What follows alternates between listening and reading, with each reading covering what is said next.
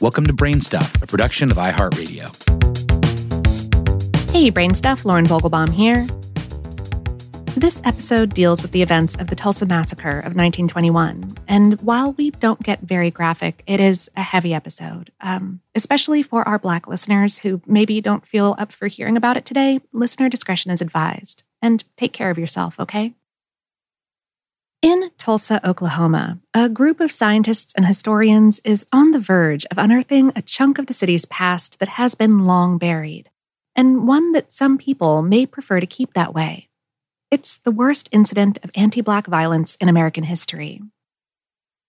Beginning on May thirty-first of nineteen twenty-one, thousands of armed white Tulsans invaded the Black section of that booming oil town, terrorizing its residents, looting their homes and businesses, and burning to the ground some thirty-five square blocks of the city.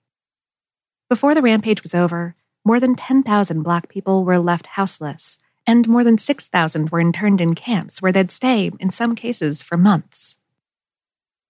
Back in June of twenty twenty, for the article this episode is based on, HowStuffWorks spoke with Scott Ellsworth, a native Tulsan and a professor of American history at the University of Michigan.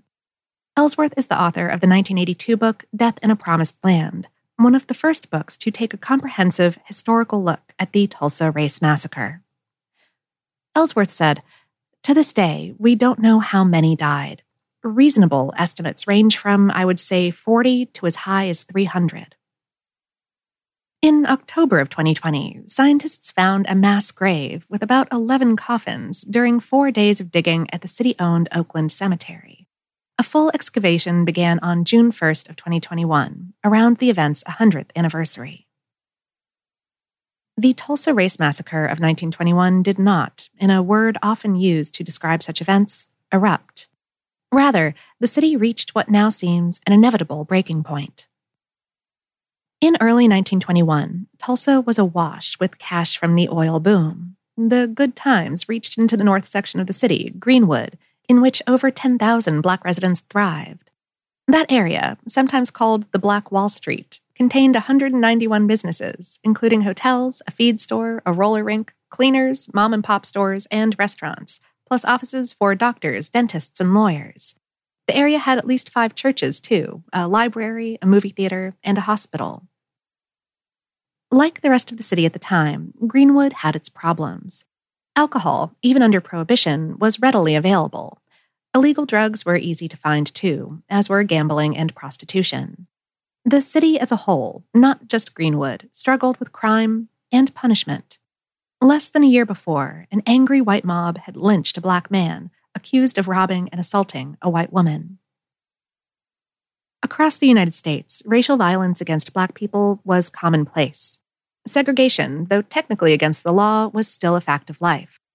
And the fact that at least tens of thousands of Black Americans had served alongside white servicemen in World War One didn't help, and in some cases was part of rising tensions.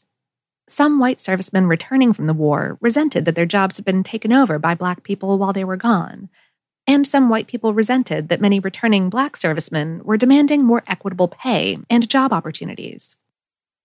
Ellsworth wrote in a two thousand one report commissioned by the state of Oklahoma, when the massacre was still commonly referred to as a riot, quote, "During the weeks and months leading up to the riot, there were more than a few white Tulsans who not only feared that the color line was in danger of being slowly erased, but believed that this was already happening." Into that explosive situation, a Black teenaged boy working as a shoeshiner had a brief run-in with a white teenaged girl operating an elevator. The two may have been friends. There were rumors that they were more. But a white clerk claimed that the boy had grabbed her, and the fuse was lit. The boy was taken into custody. A group of more than two thousand angry white people gathered on the courthouse steps, some intent on lynching him, possibly promoted by an inflammatory editorial in a white newspaper.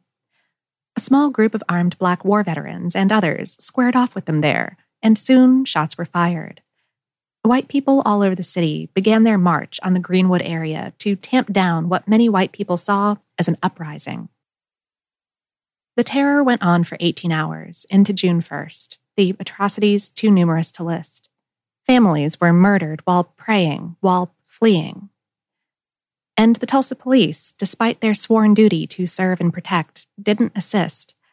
In fact, Tulsa police officers helped set some fires, and an all-white unit of the National Guard joined the white invaders. Other public officials provided guns and ammo to the white men. The K K K got involved. A semi-functioning machine gun was used on black Tulsans. Airplanes dropped turpentine balls, destroying more buildings. Despite being largely outnumbered, black Tulsans fought to protect their homes and businesses, and most all of Greenwood. But in the end, scores of black people, and some white people too, were killed, and Greenwood was left in ruins. The exact numbers of injured and dead, even after what's to be uncovered in three suspected mass graves, may never be known. It's still unclear, looking back, exactly what happened between Dick Rowland, the black shoeshiner, and Sarah Page, the white elevator operator, to spark the massacre. But this is known. She refused to bring charges. Rowland survived the massacre and was vindicated. For years, Tulsa refused to acknowledge in any meaningful way what happened in nineteen twenty-one. No one was ever charged or prosecuted for the crimes that occurred during those eighteen or so hours. Even those who grew up there, Ellsworth included, were not taught that part of the city's history. The Tulsa Race Massacre became a terrible and closely held secret. That began to change with some earlier work and then Ellsworth's Death in a Promised Land.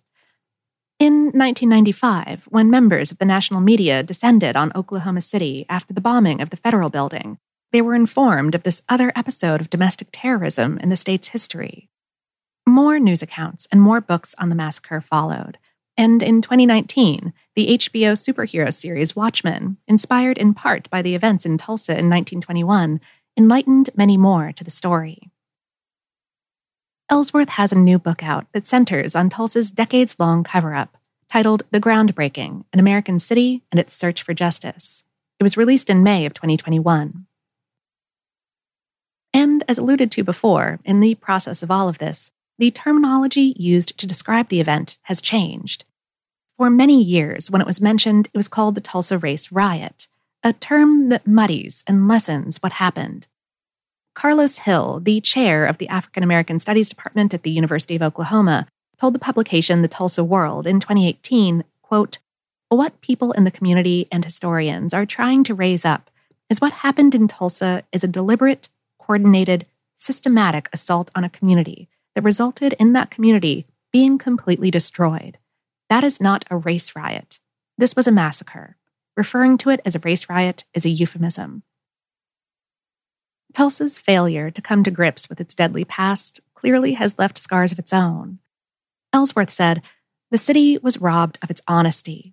You have entire generations growing up in Tulsa who have never heard of this. You have people growing up with a false reality, a false vision of the land they were on. I mean, imagine if today, right now, that you had young people growing up in Manhattan who had never heard of nine eleven, that there were no books to talk about nine eleven, that it's as if it didn't exist." The race massacre was a gigantic myth in the history of Tulsa. It was deliberately buried for a long time. The full excavation will mark another step in the long road to understanding and, perhaps one day, recovery. Ellsworth said, "I know that this has been a process that has been going on for a while now. It's caused people to kind of reevaluate how they look at the past, how they look at their town and what's going on. I think that's been a liberating process for some people. It's been a very difficult one for others."